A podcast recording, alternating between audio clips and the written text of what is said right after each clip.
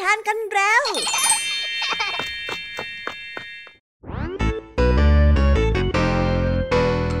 สวีดัสสวัสดีน้องๆชาวรายการคิสอาวทุกๆคนนะคะ วันนี้พี่แยมมี่กับผองเพื่อน ก็ได้เตรียมนิทานสนุกๆมาเล่าให้กับน้องๆได้ฟัง เพื่อเปิดจินตนาการ แล้วก็ตะลุยไปกับโลกแห่งนิทานนั่นเอง น้องๆอยากจะรู้กันแล้วหรือยังคะ ว่าวันนี้พี่แยมมี่และผองเพื่อนได้เตรียมนิทานเรื่องอะไรมาฝากน้องๆกันบ้างเอาละค่ะ เราไปเริ่มต้นกันที่นิทานของคุณครูไหว ซึ่งในวันนี้เสนอนิทานเรื่องสุนัขกับฤาษีมาฝากกัน ส่วนเรื่องราวของนิทานเรื่องนี้จะเป็นอย่างไร น้องๆต้องไปรอติดตามรับฟังกันในช่วงคุณครูไหวใจดีของพวกเรากันได้เลยนะคะ พี่แยมมี่ในวันนี้เขาบอกเลยค่ะว่าไม่ยอมน้อยหน้าคุณครูไหวเพราะว่าวันนี้พี่แยมมี่ได้เตรียมนิทานทั้งสามเรื่องสามรสมาฝากน้องๆกันอย่างจุใจกันไปเลย และนิทานเรื่องแรกที่พี่แยมมี่ได้จัดเตรียมมาฝากน้องๆมีชื่อเรื่องว่า อุบายของมนุษย์ ต่อกันในนิทานเรื่องที่สองที่มีชื่อเรื่องว่า ลูกหมูเอาตัวรอด และในนิทานเรื่องที่สามมีชื่อเรื่องว่า ช่างไม้กับไก่ฟ้าส่วนนิทานทั้งสามเรื่องสามรสนี้จะสนุกสนานสู้คุณครูไหวเหมือนกับที่พี่ยามีบอกได้หรือเปล่านั้น น้องๆต้องไปรอติดตามรับฟังกันในช่วงพี่ยามีเล่าให้ฟังกันนะคะ นิทานสุภาษิตในวันนี้เจ้าสามแสบไปเล่นที่สวนของลุงทองดี แล้วเกิดหิว จึงตกลงกันว่าจะให้เจ้าจ้อยทำส้มตำให้กิน เพราะได้ยินมาว่าเจ้าจ้อยนั้นมีฝีมือถึงขั้นเชื่อขนมกินได้ แต่ว่าเอ๊สำนวนคำว่าเชื่อขนมกินได้ที่ว่านี้จะมีความหมายว่าอย่างไรกันนะ ถ้าน้องๆอยากจะรู้กันแล้วต้องไปรอติดตามรับฟังพร้อม ๆ กันในช่วงนิทานสุภาษิตกับเจ้าสามแสบของพวกเรากันได้เลยนะคะ และในวันนี้นะคะ พี่เด็กดีได้เตรียมนิทานเรื่อง เรื่องเศร้าของเจ้ากบมาฝากกันค่ะ ส่วนเรื่องราวของนิทานเรื่องนี้จะเป็นอย่างไร จะสนุกสนานมากแค่ไหน น้องๆห้ามพลาดเด็ดขาดเลยนะคะในช่วงท้ายรายการกับพี่เด็กดีของเราค่ะ โอ้โห เป็นยังไงกันบ้างล่ะคะ แค่ได้ยินแค่ชื่อเรื่องนิทานก็น่าสนุกแล้วใช่ไหมล่ะคะเด็กๆ พี่ยามีก็ตื่นเต้นอยากจะฟังนิทานที่น้องๆ รอฟังอยู่ไม่ไหวแล้วล่ะค่ะ งั้นเอาเป็นว่าเราไปฟังนิทานทั้งหมดเลยดีกว่าไหมคะ งั้นถ้าน้องๆ พร้อมกันแล้ว เราไปพร้อมกันเลยดีกว่านะคะสามสองหนึ่งไปกันเลย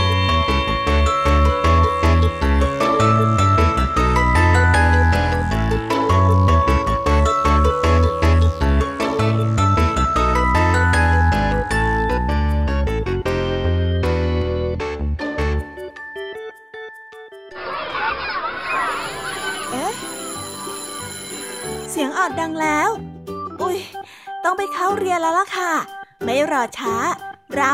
ไปหาคุณครูไหวกันเถอะ ไปกันเลย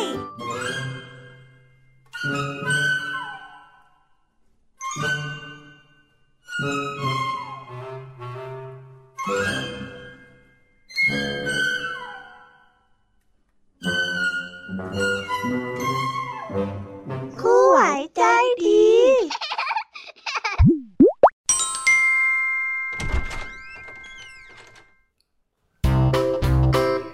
สวัสดีค่ะเด็กๆ วันนี้นะคะก็กลับมาพบกับคุณครูไหวกันอีกเช่นเคยค่ะ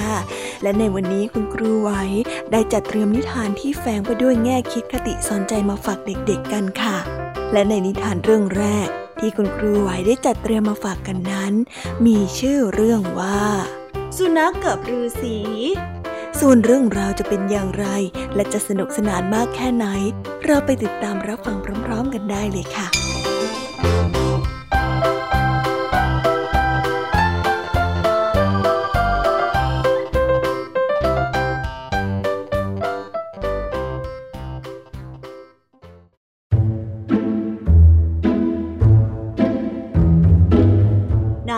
มีฤาษีตนหนึ่งอาศัยอยู่กลางป่าทึบแห่งหนึ่ง ต่อมามีสุนัขเร่ร่อนตัวหนึ่งเดินเข้ามาหาอย่างที่อยู่อาศัยในบริเวณกุฏิของท่าน มันได้ติดตามฤาษีไป เมื่อท่านไปตักน้ำจากบ่อน้ำพุธรรมชาติ หรือเดินลึกเข้าไปในป่าเพื่อเก็บผลไม้ ดอกไม้และรากไม้มาเป็นอาหาร เนื่องจากฤาษีฉันแต่สิ่งเหล่านี้เป็นอาหาร สุนัขจึงกินอาหารอย่างเดียวกับท่านฤาษีฤาษีนั้นชอบสุนัขตัวนี้มาก ความชอบของท่านจะดูเพิ่มมากขึ้นทุกๆวัน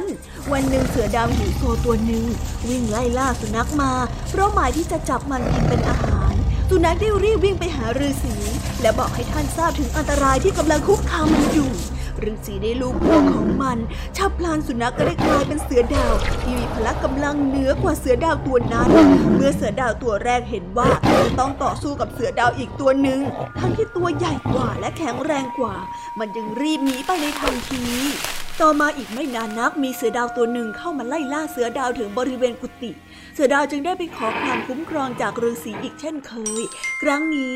ฤาษีได้ใช้เวทมนต์เปลี่ยนมันเป็นเสือที่ตัวใหญ่กว่าเสือตัวแรกด้วยเหตุนี้เสือตัวแรกจึงได้รีบวิ่งหนีเอาชีวิตรอดไปในฉับพลัน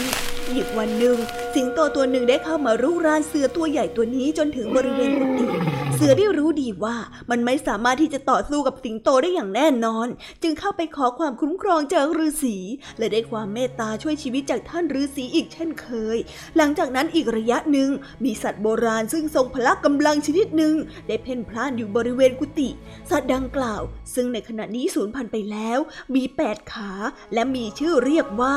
ซาลาบาจา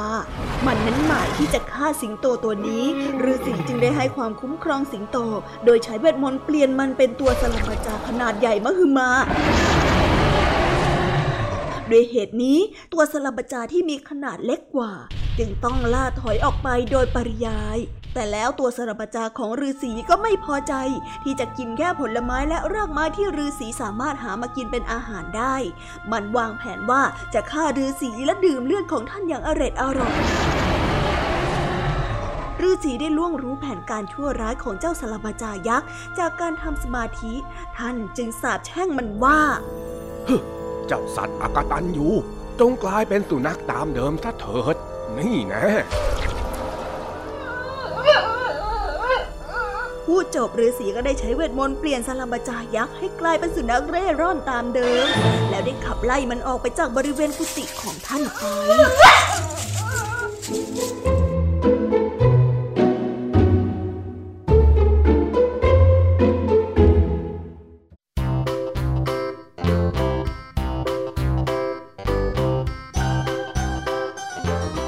แล้วก็จบกันไปเป็นที่เรียบร้อยแล้วนะคะสำหรับนิทานของคุณครูไว้ เป็นยังไงกันบ้างล่ะคะเด็กๆ วันนี้เนี่ยสนุกจุใจกันหรือเปล่าเอ่ยมีเด็กๆหลายคนเลยนะคะที่ยังไม่จุใจกัน งั้นเราไปต่อกันในนิทานช่วงต่อไปกันเลยดีกว่าไหมคะเอาละค่ะ งั้นเราไปต่อกันในนิทานช่วงต่อไปกับช่วงพี่ยามีเล่าให้ฟังกันเลยนะคะ แต่สำหรับตอนนี้เนี่ย เวลาของคุณครูไหวก็ได้หมดลงไปแล้ว งั้นครูไหวต้องขอตัวลากันไปก่อนแล้วนะคะ สวัสดีค่ะ บ๊ายบาย และพบกันใหม่นะคะเด็กๆ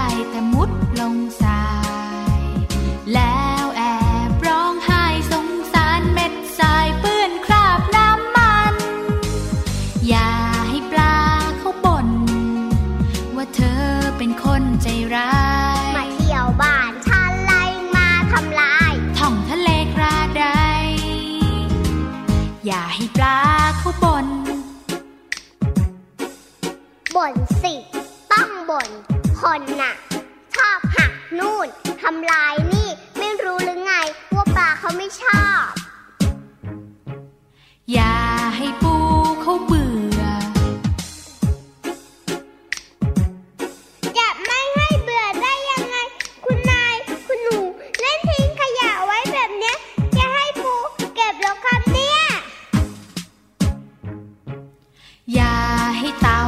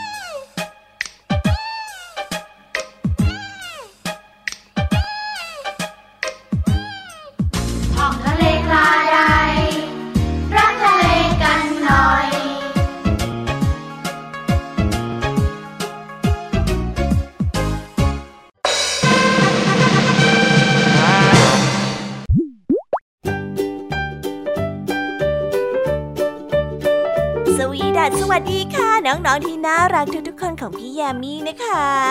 ก็เปิดรายการมาพร้อมกับเสียงอันสดใสของพี่แยามี่กันอีกแล้ว แน่นอนค่ะว่ามาพบกับพี่แยามี่แบบนี้ก็ต้องมาพบกับนิทานที่แสนสนุกทั้งสามเรื่องสามรสและวันนี้ค่ะนิทานเรื่องแรกที่พี่แยามี่ได้จัดเตรียมมาฝากน้องๆนนั้น มีชื่อเรื่องว่า อุบายของมนุษย์ ส่วนเรื่องราวจะเป็นอย่างไรจะสนุกสนานมากแค่ไหน เราไปติดตามรับฟังพร้อมๆกันได้เลยค่ะ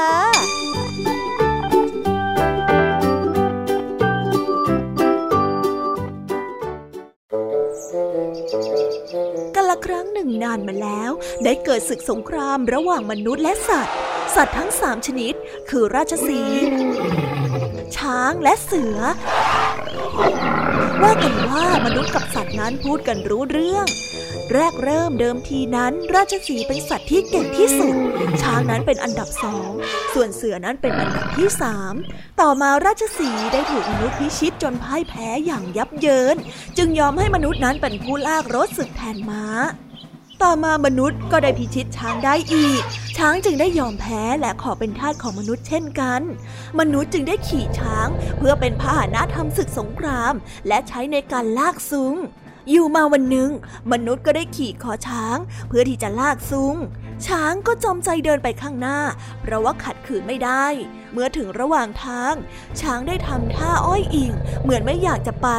ควานช้างซึ่งเป็นมนุษย์ที่ขี่คอช้างอยู่นั้นก็ได้เกิดความรำคาญและโมโห จึงได้ใช้ตะขอสับไปที่หัวของช้างนั้นอย่างแรงทำให้ช้างนั้นตกใจเพราะว่าความเจ็บปวด จึงได้วิ่งไปร้องไป ส่วนที่หัวนั้นก็มีเลือดไหลอาบลงมาถึงแก้ม เจ้าเสือร้ายได้เห็นเข้าก็แปลกใจ จึงได้ถามช้างออกไปว่า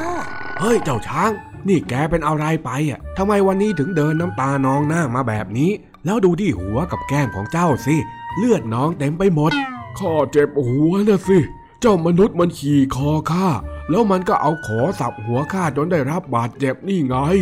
แล้วทำไมเจ้าถึงยอมให้มันเอาขอสับเล่า ตัวใหญ่ซะเปล่าทำไมถึงขี้แพ้แบบนี้ แล้วเองจะให้ข้าทำอย่างไรเล่า ก็ข้าสู้มันไม่ได้นี่ เองก็สลัดมันแรงๆสิ ให้มันหล่นจากหลังเองเลย ทำไมแค่นี้เองคิดไม่ได้เนี่ย โอ้ย ข้าไม่เอากับเองด้วยหรอก ข้าน่ะเคยทำแล้ว คืนทำอีกคราวนี้ข้าคงตายแน่ ๆ เลย เสือได้เกิดความรำคาญที่ช้างตัวใหญ่นั้นเอาแต่ใจเสาะจึงได้กระโดดขวางหน้าแล้วตะโกนท้าเจ้ามนุษย์ที่ขี่คอช้างมา เฮ้ย เจ้ามนุษย์ เก่งการมาจากไหนทำไมถึงได้มาข่มเหงสัตว์แบบนี้ มาดูได้ฟังดังนั้นจึงได้ตอบไปอย่างทันควันว่า อ้าว ก็ต้องเก่งสิ ถ้าหากว่าไม่เก่งเนี่ยข้าจะขี่คอช้างแบบนี้ได้อย่างไงกัน เสือได้ยินดังนั้นจึงได้สวนกลับไป ถ้าอย่างนั้นเองก็ลงมาสู้กับข้าเลย เก่งนักไม่ใช่เหรอฮะ มาสิส่วนมนุษย์นั้นก็ได้เริ่มลำคาญเสือ จึงได้แซงพูดยั่วให้มันนั้นเกิดรู้สึกโมโห ข้าจะลงไปสู้กับเองทำไมกัน ในเมื่อข้ามีปัญญาเป็นอาวุธวิเศษ ข้าน่ะไม่จำเป็นต้องแตะต้องตัวเจ้าเลยสักนิด ถ้าอย่างนั้นเองก็รีบไปเอาอาวุธของเองมาซะ แล้วข้าจะรออยู่ที่นี่ ฝ่ายเสือก็ได้ตะโกนท้ามนุษย์ไม่หยุด มนุษย์จึงได้บอกกับช้างไปว่าเฮ้ยข้าเนี่ยขี้เกียจเบื่อจริง ๆ เจ้าพวกเสือไม่มีสัจจะ เพราะก่อนหน้าเนี้ยมีเสือหลายตัวมากที่แพ้ข้าแล้วก็วิ่งหนีไปน่ะข้ากลัวว่าเจ้าจะเป็นเสือขี้ขลาดแล้วจะหนีข้าไปซะก่อน เอางี้ละกัน เจ้าช้าง เจ้าจงไปเอาเถาวันมามัดเจ้าเสือไว้กับต้นไม้ให้แน่น ๆ ป้องกันไม่ให้มันหนีไป แล้วเดี๋ยวข้าจะเอาปัญญามาสู้กับมันเองควานช้างได้พูดจบ เจ้าช้างก็ได้รีบทำตามที่เจ้านายมันสั่ง ส่วนเสือนั้นก็โวยวายว่ามามัดมันไว้ทำไม ช้างก็ว่าถ้าไม่มัดเสือเอาไว้ก็หนีไปก่อนเลยสิ แล้วมนุษย์ก็ได้แกล้งออกเดินทางไปสักพัก ก็กลับมาพร้อมกับไม้หวายหนึ่งมัด เมื่อมาถึงก็ได้โยนใส่เจ้าเสือในทันที เจ้าเสือได้เห็นไม้หวายที่มนุษย์นั้นโยนใส่ก็ตกใจ เลยได้ถามไปว่า ไหนล่ะปัญญาที่เป็นอาวุธของเจ้านะฮะ มันอยู่ตรงไหนว่ามาสิ ก็อยู่นี่ไง ถ้าอย่างนั้นเจ้าก็รีบแก้มัดข้าสิข้าจะได้สู้กับเจ้าสักที ฝ่ายมนุษย์ก็ได้หัวเราะร่าชอบใจใหญ่ และได้พูดออกไปว่า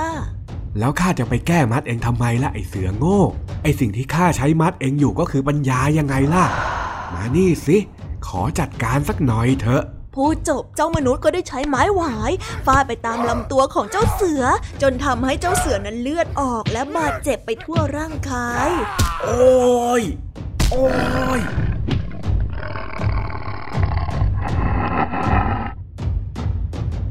นิทานเรื่องนี้จึงได้สอนให้เรารู้ว่า มนุษย์คือผู้ที่มีปัญญาเฉลียวฉลาด แม้สัตว์ทุกชนิดก็ยังปราบได้ แม้แต่มนุษย์กันเองก็ยังสู้กันได้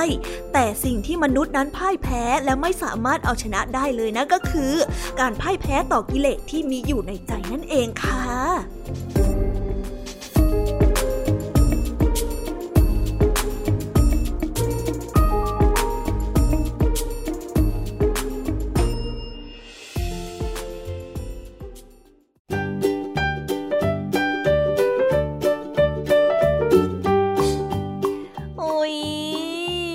บนิทานเรื่องแรกของพี่ยามีกันลงไปแล้วว่าเผลอแป๊บแป๊บเดียวเอง แต่พี่ยมมี่รู้นะคะว่าน้องๆออย่างไม่จุใจกันอย่างแน่นอนพี่ยามีก็เลยเตรียมนิทานแนวเรื่องที่สองมาฝากเด็กๆกันค่ะ ในนิทานเรื่องที่สองนี้ มีชื่อเรื่องว่า ลูกหมูเอาตัวรอด ส่วนเรื่องราวจะเป็นอย่างไร และจะสนุกสนานมากแค่ไหน เราไปรับฟังพร้อมๆกันได้เลยค่ะ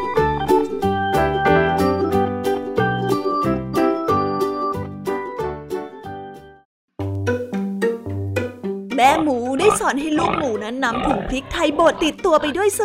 มอๆ หากว่าจะต้องการออกจากบ้านไปเที่ยวตามลำพัง โดยไม่มีแม่หมูและพี่หมูไปด้วยในวันหนึ่งขณะที่ลูกหมูกำลังกินน้ำอยู่ที่ริมลำธารท้ายหมู่บ้าน ก็ได้บังเอิญพบกับเจ้าหมาจิ้งจอกเท่าตัวหนึ่ง ซึ่งได้ยืนจังก้าอยู่ข้างหลัง ลูกหมูได้ตื่นตกใจเป็นอย่างมากเมื่อได้เห็นเจ้าสุนัขจิ้งจอกตัวนั้น เจ้าสุนัขจิ้งจอกได้ยืนเลียริมฝีปากอยู่ ราวกับว่าพบอาหารอันโอชะเข้าแล้ว แต่ลูกหมูก็ยังทำใจดีสู้เสือและเอ่ยทักไปว่าสวัสดีจ้าคุณลุงจิ้งจอกเอ้าไปไหนมาหรอจ๊ะ เจ้าหมาจิ้งจอกเท่าได้หัวเราะและคำรามเสียงดัง แล้วได้เอ่ยกับเจ้าหมูไปว่าข้าบังเอิญผ่านมาทางนี้ แล้วบังเอิญได้กลิ่นตัวเจ้า มันช่างหอมน่ากินจริง ๆ เจ้าลูกหมูเอ้ย เนื้อของเจ้าเนี่ยคงจะหวานไม่น้อย ขอข้าชิมสักหน่อยได้ไหมเล่า ลูกหมูใจเต้นด้วยความกลัว แต่ก็ยังตั้งสติใจแข็งและพูดออกไปว่า ถ้าถ้าลุงจิ้งจอกอยากจะจับฉันกินเป็นอาหารก็เชิญตามสบายได้เลยจ้ะ ฉันคงไม่มีปัญญาที่จะสู้คุณลุงหรอก แต่ฉันขออย่างเดียว อย่าเอาถุงวิเศษถุงนี้ของฉันไปเลยนะจ๊ะ เพราะว่ายาวิเศษถุงนี้ แม้ฉันปรุงขึ้นด้วยความยากลำบากจริงๆ และจะต้องนำไปส่งมอบให้แก่ท่านนกอินทรียาขนาดนี้หากสัตว์ใดได้กินเข้าไปแล้วจะมีสายตาที่คมกริบเลยนะ สามารถมองเห็นสัตว์ได้อย่างชัดเจน แม้แต่ในระยะไกลที่แสนไกล อยู่ในภูเขาลูกที่สามข้างหน้าก็ยังเห็นเลยละจ้ะ หมาจิงจอกเท่าได้ฟังเช่นนั้นก็ได้ลงเชื่อ จึงได้ขอดูยาวิเศษของเจ้าลูกหมู เนี่ยนะเหรอผงวิเศษนะไหนขอข้าลองใช้ดูหน่อยสิถ้าหากว่ามันไม่วิเศษจริงเนี่ยนะข้าจะกลับมาจัดการเจ้าอีกทีหนึ่งข้อหาที่โกหกข้าลองหน่อยสิเจ้าลูกหมูได้เห็นว่านั่นเป็นโอกาสเหมาะแล้วจึงได้รีบแก้ถุงบรรจุพริกไทย แล้วได้ส่งให้เจ้าหมาจิ้งจอกเท่าในทันที เจ้าหมาจิ้งจอกเท่าได้รีบโรยพริกไทยบดใส่เบ้าตาทั้งสองข้างของมัน มันได้ร้องลั่นด้วยความเจ็บแสบ เจ้าหมูอ้วนไม่ได้เห็นดังนั้น จึงได้รีบวิ่งหนีไปในทันที โอ้ย แสบตา โอ้ย โอ้ย โอ้ยช่วยด้วย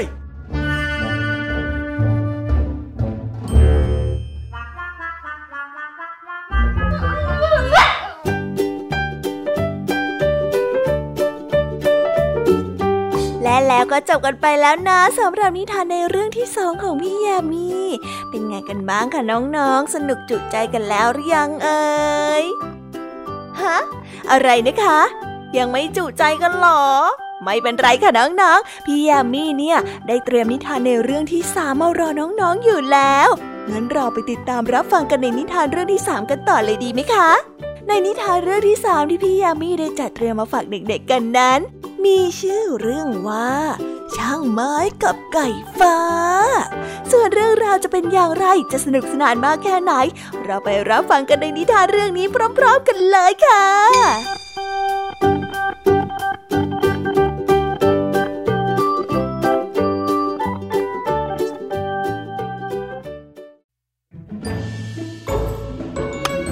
างไม้คนหนึ่งได้เดินเข้าไปในป่า เพื่อหาไม้มาทำโต๊ะและเก้าอี้สำหรับเข้าไปขายในเมือง บังเอิญได้พบกับไก่ฟ้าตัวหนึ่งติดอยู่ที่กับดักของนายพลานช่างไม้ได้เห็นไก่ฟ้าที่ร้องและดิ้นดูร้อนดูรายด้วยความเจ็บปวด ก็บังเอิญเกิดความสงสารจึงได้ปล่อยไก่ฟ้าตัวนั้นออกจากกับดัก ในค่ำคืนนั้นได้มีเสียงเคาะประตูบ้าน เมื่อช่างไม้ได้ไปเปิดประตูออกก็ได้พบหญิงงามคนหนึ่งได้ยืนอยู่ ฉันหลงทางมา ฉันไม่มีญาติมีที่ไหน ขอให้ฉันพักอยู่ด้วยคนเถอะนะจ๊ะ ฉันจะตอบแทนท่านด้วยการทำงานบ้านทุกอย่างให้ก็ได้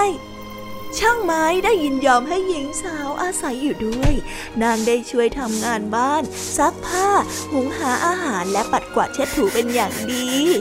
เวลาผ่านไปไม่นานนัก ช่างไม้ก็ได้แต่งงานกับหญิงงามคนนั้น และได้อยู่กินเป็นสามีภรรยากันอย่างมีความสุขภรรยาของช่างไม้นั้นเป็นคนที่ไม่ยอมกินเนื้อไก่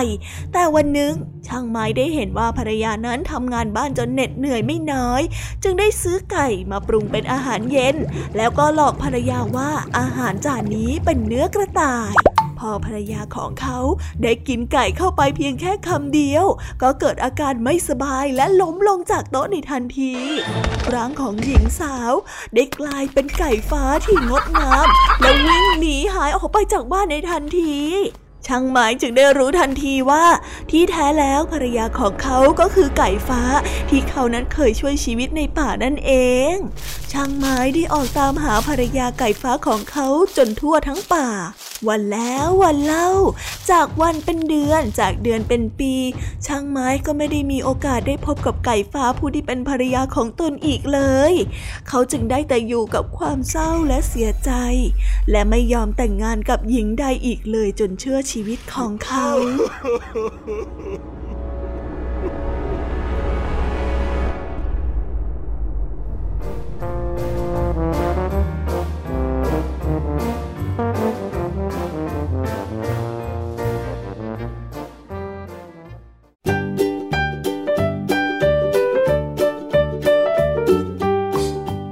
Uau, uau,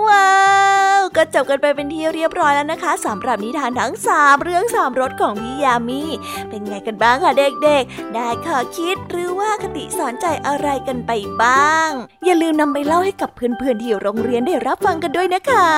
แต่สำหรับตอนนี้เนี่ยเวลาของโชว์พี่ยามีเล่าให้ฟังก็หมดลงไปแล้วล่ะค่ะพี่ยามีก็ต้องขอส่งต่อน้องๆให้ไปพบกับลุงทองดีแล้วก็เจ้าจ้อยในช่วงต่อไปกันเลย เพราะว่าตอนนี้เนี่ยลุงทองดีกับเจ้าจ้อยอะบอกว่าให้ส่งน้องๆมาในช่วงต่อไปเร็ว อยากจะเล่านิทานจะแย่แล้วเอาละค่ะงั้นพี่ยามีต้องขอตัวลากันไปก่อนแล้วนะคะ เดี๋ยวกลับมาพบกันใหม่บ๊ายบายไปหาลุงทองดีกับเจ้าจอยกันเลยค่ะ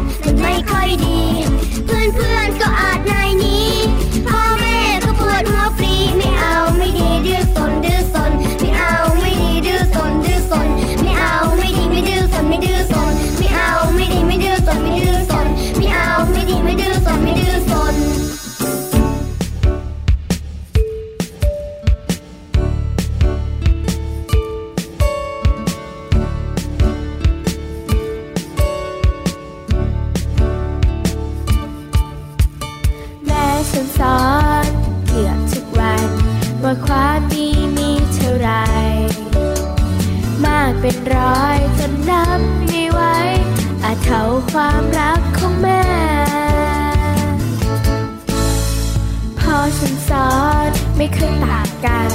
ว่าทำดีได้ดีแน่สิบอย่างเนี้ยเป็นความดีแท้ให้เรามัน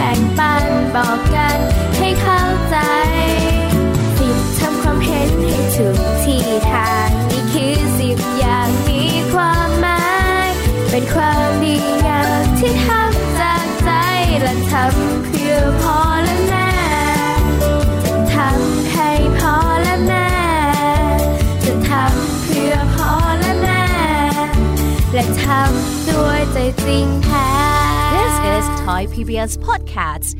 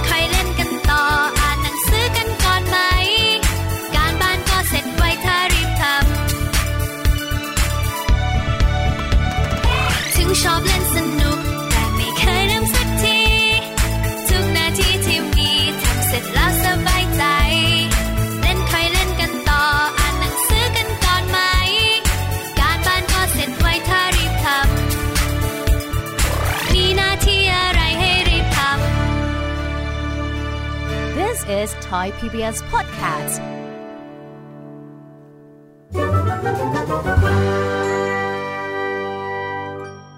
นิทานสุภาษิต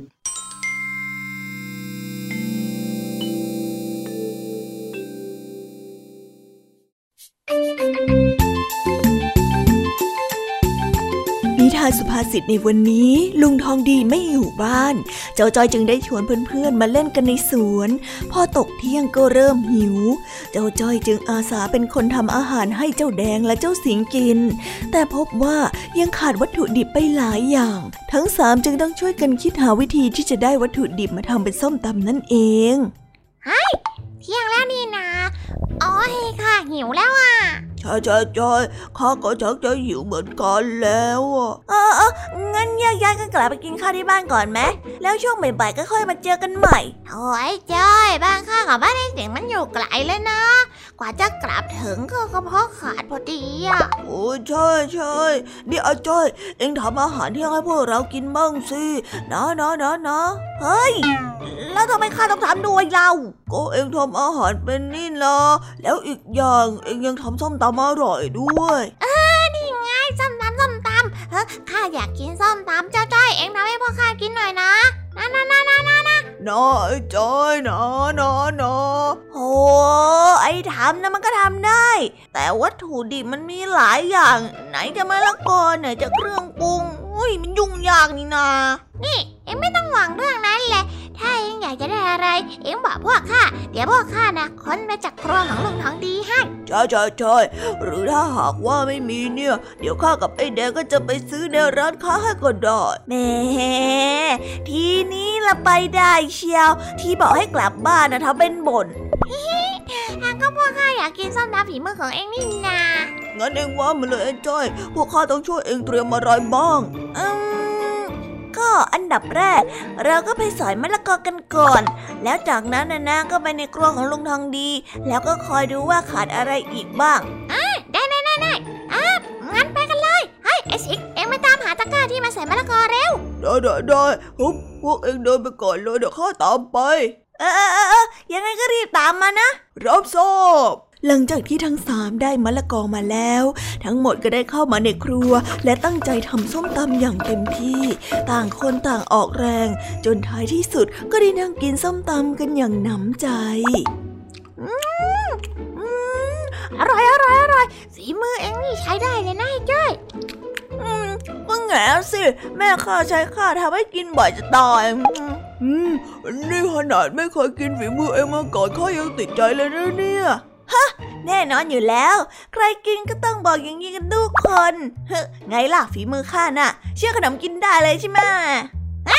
นอกจากทำส้มตำแล้วเอ็งยังทำขนมเป็นด้วยเหรอฮะเออไม่ใช่แบบนั้นสักหน่อยแล้วแดงเชื่อขนมกินได้ที่ข้าพูดเนี่ยมันเป็นสำนวนไทยที่หมายถึง สิ่งที่เชื่อใจได้ หรือว่ามั่นใจในคุณภาพได้อย่างแน่นอนยังไงล่ะอย่างนี้นี่ เองเอ็งนี่ใช้ขนมกินได้จริงๆด้วยว่าแต่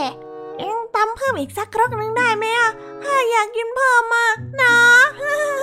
โอ้โอ้โอ้ข้าก็ด้วยข้าก็อยากกินอีกอะนะนะนะอ้าวก็มานี่ครับ มามามามาอยากกินนักใช่ไหมกินให้ท้องไส้ปั่นป่วนกันไปเลยมันต้องอย่างนี้สิครับโอ้ถ้าอย่างนั้นก็ลุยครกที่สามมามามามา เดี๋ยวพี่เดี๋ยวจะโชว์ลีลาสักกระเบือทองคำให้น้องดูนะแหมแหมแหมอย่าโมเสียจ้อยรีบตามเร็วๆค่ะ อยากจะกินเหล้าโอ้เร็วเลย ได้ครับ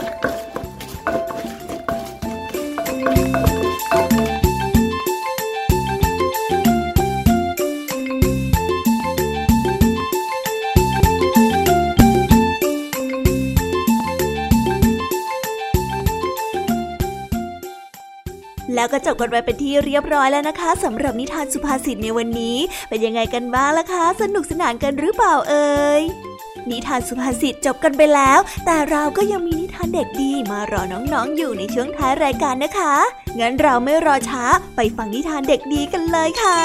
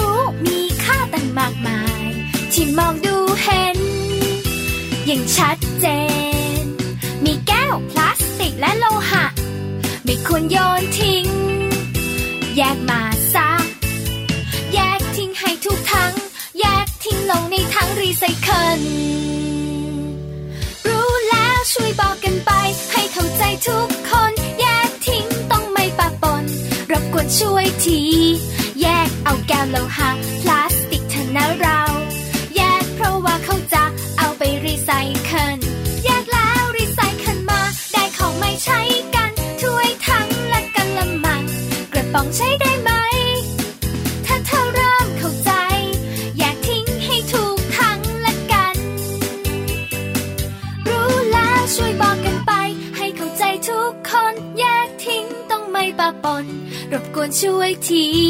แยกเอาแก้วโลหะพลาสติกเถอะนะเรา แยกเพราะว่าเขาจะเอาไปรีไซเคิลแยกแล้วรีไซเคิลมาได้ของไม่ใช้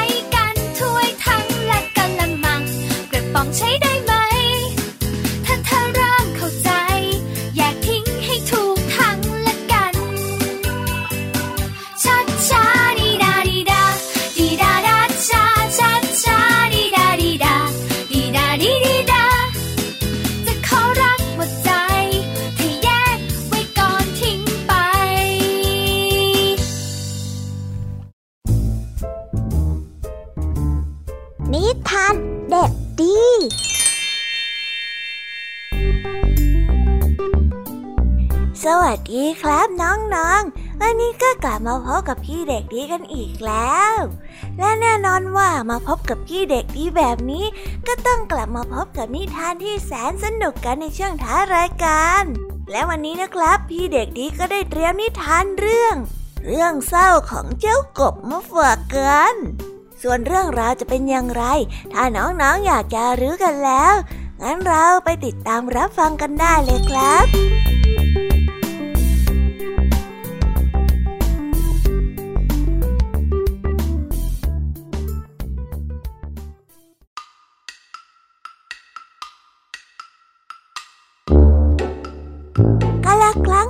านมาแล้วณหนองน้ำที่มีขนาดใหญ่ เจ้ากบตัวหนึ่งได้ขอร้องเจ้านกกระจิบที่เกาะอยู่บนต้นไม้ไปว่า เจ้านกกระจิบเราได้รู้จักกันมานานแล้วนะ ฉันน่าอยากจะขึ้นไปเที่ยวบนท้องฟ้าบ้างนะเออเจ้าพาฉันไปหน่อยสิ ฉันอยากจะรู้ว่าบรรยากาศข้างบนมันเป็นยังไงอะ เจ้านกกระจิบจึงได้เอ่ยไปอย่างลำบากใจว่า ด้วยฉันน่ะเล็กนิดเดียว จะพาเธอไปได้อย่างไงกันน่ะ แต่เจ้ากบก็ได้เฝ้าวิงวอนขอร้อง ให้นกกระจิบนั้นใจอ่อน และยอมพาเจ้ากบนั้นบินขึ้นไปด้วยนะนะนะเพื่อนนกกระจิบนะพาข้าขึ้นไปทีเถอะเฮ้ยข้าเกิดมาสักครั้งข้าก็อยากจะเห็นท้องฟ้าอันกว้างใหญ่อะนะนะนะขอร้องละ คำขอร้องอ้อนวอนของเจ้ากบนั้นเป็นจริง เพราะว่าเจ้านกกระจิบนั้นใจอ่อนมันก็ได้นำขาของกบผูกติดไว้ที่ขาข้างหนึ่งของมัน เจ้านกกระจิบได้พาเจ้ากบบินไปเที่ยวตามท้องทุ่งใกล้ๆกับหนองน้ำแต่ไม่นานนักนกกระจิบก็ได้รู้สึกเหนื่อยมาก จึงได้บินไปพักที่กิ่งไม้ โดยปล่อยให้เจ้ากบนั้นห้อยต้องเต้นอยู่ที่ขาของมัน และทันใดนั้น ก็ได้มีเจ้างูตัวหนึ่งเลื้อยผ่านมาพอดี แล้วตรงเข้าไปงับที่เจ้ากบอย่างรวดเร็ว เจ้านกกระจิบเห็นดังนั้นจึงได้รีบบินหนีไป และได้พูดว่าเจ้ากบเอ้ยไม่น่าเลยถ้าเจ้าพอใจอยู่แต่ในหนองน้ำเจ้าก็คงไม่ต้องเกิดอันตรายแบบนี้ข้าขอโทษนะเพื่อน ข้าไม่สามารถจะปกป้องเจ้าได้ข้าต้องเอาตัวรอดก่อน เจ้าอย่ากกดข้าเลยนะ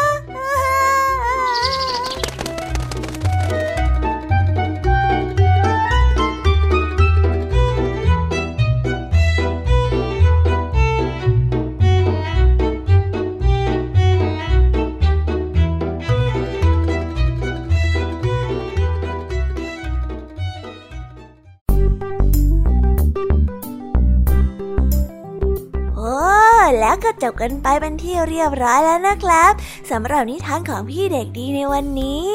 เป็นยังไงกันบ้างล่ะครับน้องๆ สนุกกันหรือเปล่าเอ่ยถ้าน้องๆสนุกกันแบบนี้ เอาไว้วันหลังพี่เด็กดีจะจัดเตรียมนิทานที่แสนสนุกแบบนี้มาฝากกันอีกนะครับ แต่สำหรับวันนี้เวลาของพี่เด็กดีก็หมดลงไปแล้ว พี่เด็กดีก็ต้องขอตัวลาน้องๆกันไปก่อน แล้วพบกันใหม่นะครับ สวัสดีครับ บายบาย เป็นเด็กดีของคุณพ่อคุณแม่นะครับ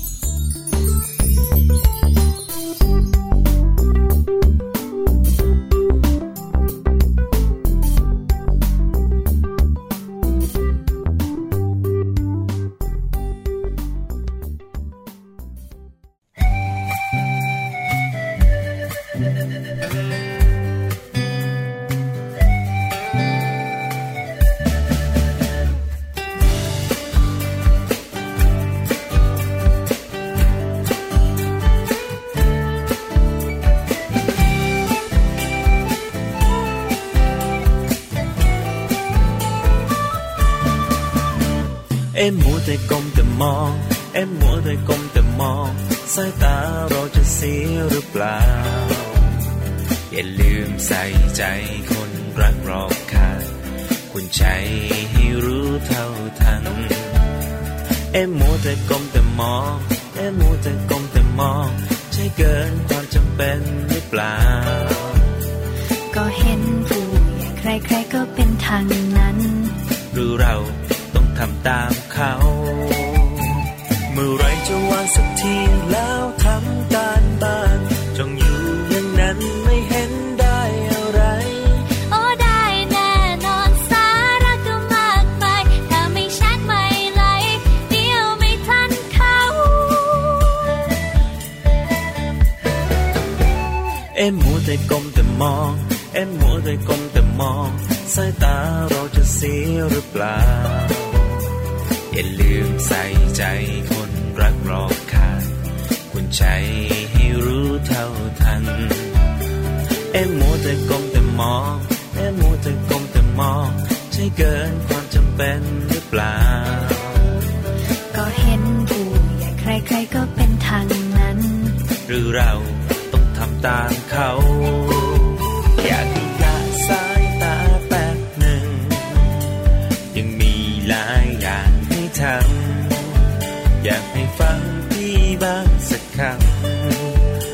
จะมาหาว่าไม่เตือนจะวางแล้วแป๊บเดียวนิดหนึ่ง จะรีบทำการบ้านเร็วไว จะเชื่อฟังไม่มีเลวไหล วางมือถือไว้ใช้เท่าที่จำเป็น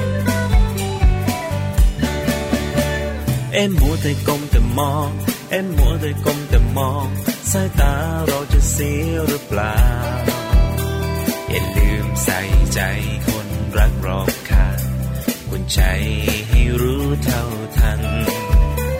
เอ็มมัวแต่ก้มแต่มอง เอ็มมัวแต่ก้มแต่มอง ใช่เกินความจำเป็นหรือเปล่า ก็เห็นผู้ใหญ่ใครๆก็เป็นทางนั้น หรือเราต้องทำตามเขา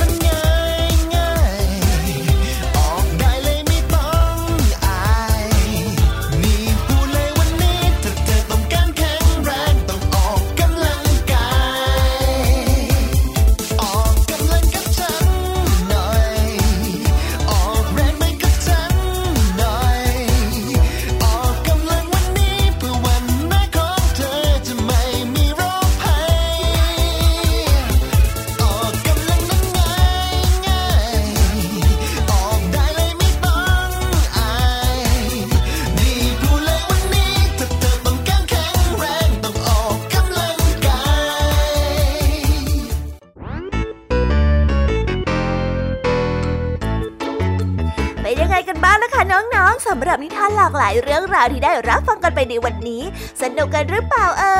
ยหลากหลายเรื่องราวที่ได้นำมาเนี่ย บางเรื่องก็ให้ข้อคิดสะกิดใจ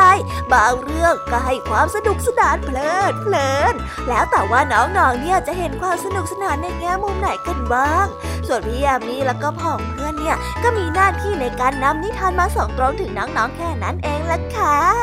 แล้ววันนี้นะคะ เราก็ฟังนิทานกันมาจนถึงเวลาที่กำลังจะหมดลงอีกแล้วอะหอย